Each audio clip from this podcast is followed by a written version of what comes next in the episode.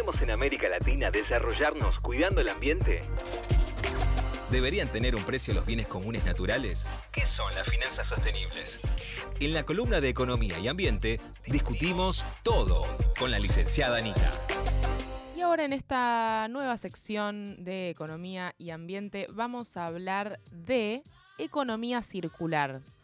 Que vieron que es algo que, bueno, surge mucho, es como medio decir economía verde en un punto. Es tipo políticamente muy correcto decir que algo es circular. Eh, se lo escucha en muchos discursos. Se lo escucha en muchos discursos y, y uno se empieza a preguntar como, bueno, pero ¿qué implica realmente este concepto de la economía circular? Y bueno, me parecía que estaba bueno tirar algunas puntas como para empezar a pensarlo, porque yo creo que no es solamente una cuestión de reciclar, que muchas veces eso es lo que se interpreta, ¿no? Como esta cuestión de revalorizar los residuos. La cuestión de la economía circular surge diagnóstico en relación al actual sistema de producción y de consumo, que en realidad es como una gran maquinaria que transforma bienes comunes naturales invaluables, porque muchas veces se insertan en ecosistemas que una vez que se destruyen no pueden re reconstruirse y tienen un rol muy importante para la continuación de la vida, digamos, transforma estos bienes comunes naturales en residuos, en basura, en desechos que no tienen ninguna función económica concreta. O sea, justamente después estamos viendo si un país le vende a otro país residuos y le paga para eso, si se quema, pero digamos, no es que en el sistema económico esté pensado qué se hace con los residuos. Es como decía un compañero, una especie de error de diseño. Y esto es un problema muy grande porque nos está llevando a índices de degradación ecosistémica muy, muy críticos. O sea, ustedes piensen que el modelo económico actual dice, bueno, vamos a producir cada vez más, cada vez más, cada vez más como manera de hacer crecer nuestro Producto Bruto Interno. Sabemos que el consumo es un gran impulsor del crecimiento económico que es necesario para que el sistema actual se perpetúe. Y claro, si vos siempre estás consumiendo más, porque siempre estás produciendo más, y todo lo que consumís que no sirve más, lo transformás en un desecho, es como que la ecuación no cierra. ¿A dónde metés tanta basura? Bueno, actualmente se requieren 100 mil millones de toneladas de materiales por año para mantener a la economía funcionando y solamente de esa cantidad se recicla el 8,6%. Y esto, escuchen este dato porque me parece increíble. Esto en cantidad es lo mismo que producir cada semana el equivalente en peso a los cuerpos humanos de toda la humanidad. O sea, si vos pones a todos los seres humanos del mundo en una balanza, bueno, ese peso es lo que se produce por semana para mantener este sistema funcionando. Y esto, o sea, Tremendo. te explota la cabeza, es una locura y realmente nos lleva a pensar, bueno, de hecho hay muchos diagnósticos de que no en tanto tiempo va a haber directamente más masa de, digamos, objetos producidos por el ser humano que de biomasa y de digamos, concretamente las cosas de la naturaleza, por decirlo de alguna manera. Como que estamos siendo una máquina de transformar materias primas, bienes comunes naturales, en productos de consumo que después se transforman en desechos. Entonces, la economía circular es un modelo de producción y de consumo que implica compartir, alquilar, reutilizar, reparar y reciclar materiales y productos existentes todas las veces que sea posible. Y el objetivo es que el ciclo de vida de los productos, o sea, cuánto duran en total, se extienda para aprovechar mejor los recursos que se usaron para producir esos productos y evitar el continuar con el incremento de la huella material de la economía, que es esto que yo les decía a ustedes de todas las materias primas que hacen falta para producir cada una de las cosas, los bienes y servicios que consumimos. Entonces acá nos cabe pensar que no es solamente una cuestión de reciclar, de hacer uso de eh, los residuos que generan estos bienes de consumo, sino sobre todo de pensar cómo podemos hacer un aprovechamiento y una utilización más razonable de los productos que extraemos de la naturaleza. O sea, no es solamente una cuestión de, bueno, cómo puedo usar el plástico que ya, eh, digamos, fue botella y lo, lo tiro a la basura, sino también, por ejemplo, hacer una fuerte crítica a la obsolescencia programada, que justamente está pensada para que constantemente tengamos que comprar cosas Eso nuevas. quería decir.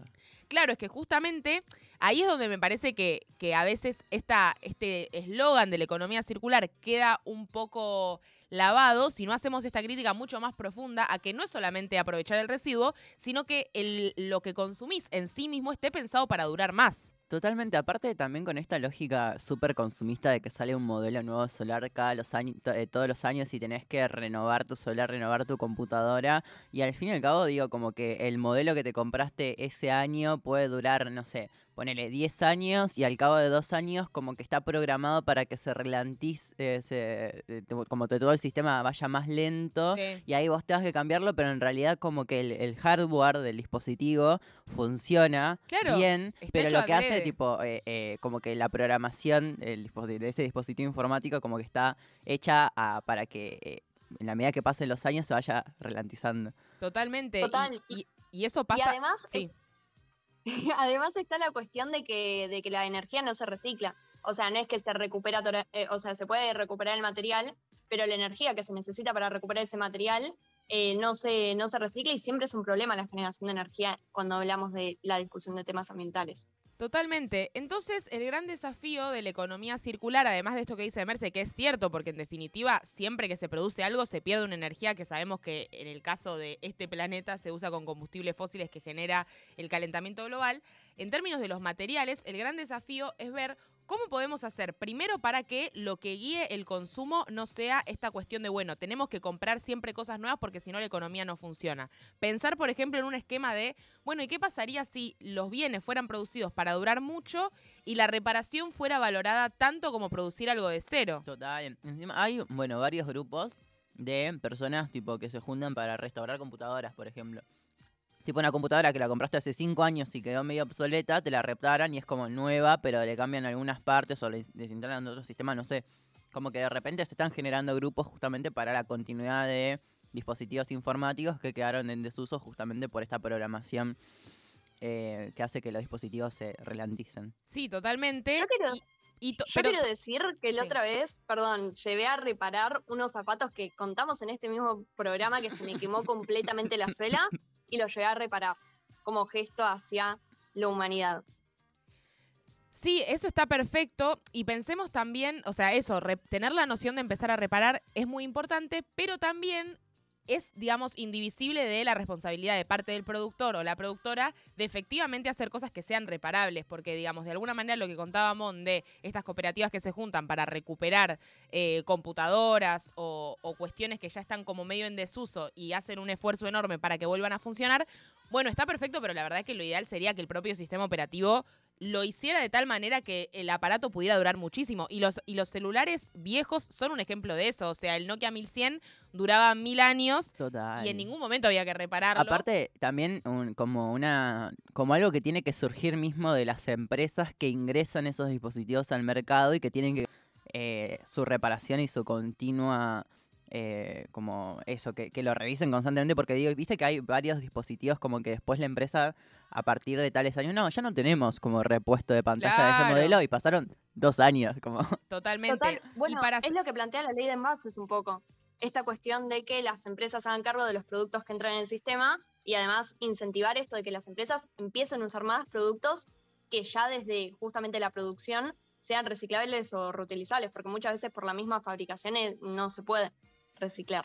Para un poco para cerrar este concepto, creo que hay que entender el verdadero desafío que implica la economía circular, por esto que decía de que efectivamente la economía actual necesita que estemos siempre consumiendo cosas nuevas para funcionar. O sea, esto que estamos diciendo no es simplemente como, uh, lo haría mucho más eficiente si se pudieran arreglar las cosas, sino que efectivamente esta economía necesita todo el tiempo producir cosas nuevas y generarte la necesidad de consumir algo nuevo, de, bueno, renovar el celular, de hacer un montón de cosas y a partir de eso, eh, digamos, aumentar el ingreso. Lo que el gran desafío de la economía circular es diseñar otro sistema que no requiera ese sobreconsumo constante para eh, generar bienestar en la población, generar puestos de trabajo. aparte hay, como una, como que recibís también placer por tener algo nuevo, novedoso y con todas las funciones y, y, al fin y al cabo es como, no sé, ¿qué, qué es lo que mejora? Como un, un megapíxel en la cámara y, tú sola saca bien fotos, como que no necesitas como ese zoom por 24 que te... Es que esa es la dimensión que justamente para mí queda muy afuera de lo de economía circular. Es como, bueno, reciclar y ya es economía circular, pero en realidad es cuestionar la necesidad del consumo y cuestionarla diciendo, igual, ojo, que ahora es necesaria. Tipo, no sé si sabemos cómo generar puestos de trabajo sin ese consumismo en la economía actual. Pero el gran desafío es pensar una economía diferente. Así que de eso se trató un poco la columna de hoy. Vamos a seguir profundizando igualmente en la cuestión de la economía circular y en definitiva en todos los tipos de economía que son contrahegemónicas, pero que muchas veces se toman de una manera más superficial eh, y terminan no, digamos, captando la verdadera potencialidad de transformación de estas iniciativas.